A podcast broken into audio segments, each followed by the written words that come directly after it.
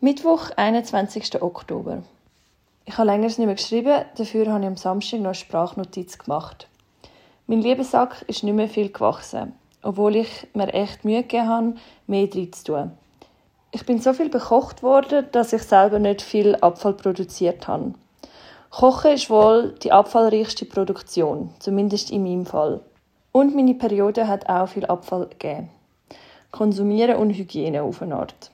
Es ist ein bisschen schade, er ist mir ein bisschen gleichgültig geworden. Am Samstag habe ich mir dann wieder eine Auszeit gegönnt und ihn daheim gelassen.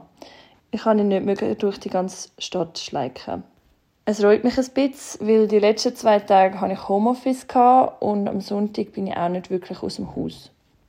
Er ist darum vor allem im Gang gelegen und ist auch nicht viel gefüttert worden. Ich bin dann doch noch 2-mal damit raus, um Fotos zu machen. Und posten haben wir sowieso auch müssen. Ich schreibe von ihm wie von einem Hund. Ja, ein bisschen Zugneigung hat sich vielleicht doch entwickelt. Aber ganz so wohl ist mir immer noch nicht damit. Damit rumlaufen geht, aber im Zug gestern habe ich ihn wieder in die Tasche gesteckt. Wobei das auch daran gelegen hat, dass ich viel Gepäck dabei hatte. Mal wieder ein richtiges Geschleik. Heute nehme ich ihn wieder mit in die Schule. Vielleicht auch noch mit in die Berge übers Wochenende, aber das wäre vor allem noch zum Fotos machen.